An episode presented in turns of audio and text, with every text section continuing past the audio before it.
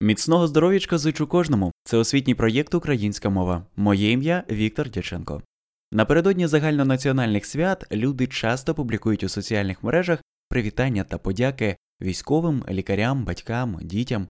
Днями я побачив в інстаграмі декілька відео з текстом, який і ви впевнений, що чули. Дякуючи вам, ми живемо у мирі. Дякуючи роботі лікарів, ми здолаємо пандемію.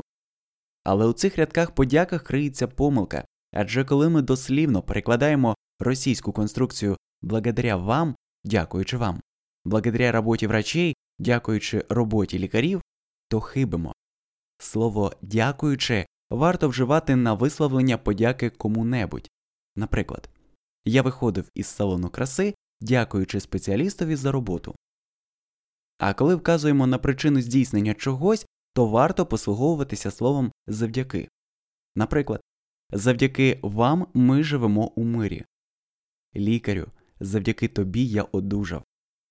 А ось поєднання цих слів у одній конструкції з доречним вживанням кожного слова.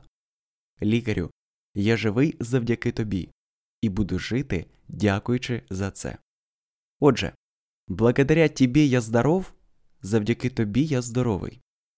Я вышел из-за стола, поблагодарив маму за вкусний обед, я встав за столу, дякуючи мамі за смачний обід.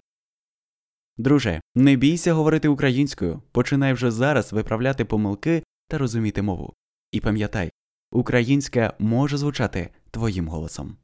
А якщо ця інформація була корисною, напиши коментар. Подкаст Українська мова є на Apple Podcast, Google Podcast, CastBox, SoundCloud і YouTube. Ваші коментарі та рекомендації неймовірно мотивують.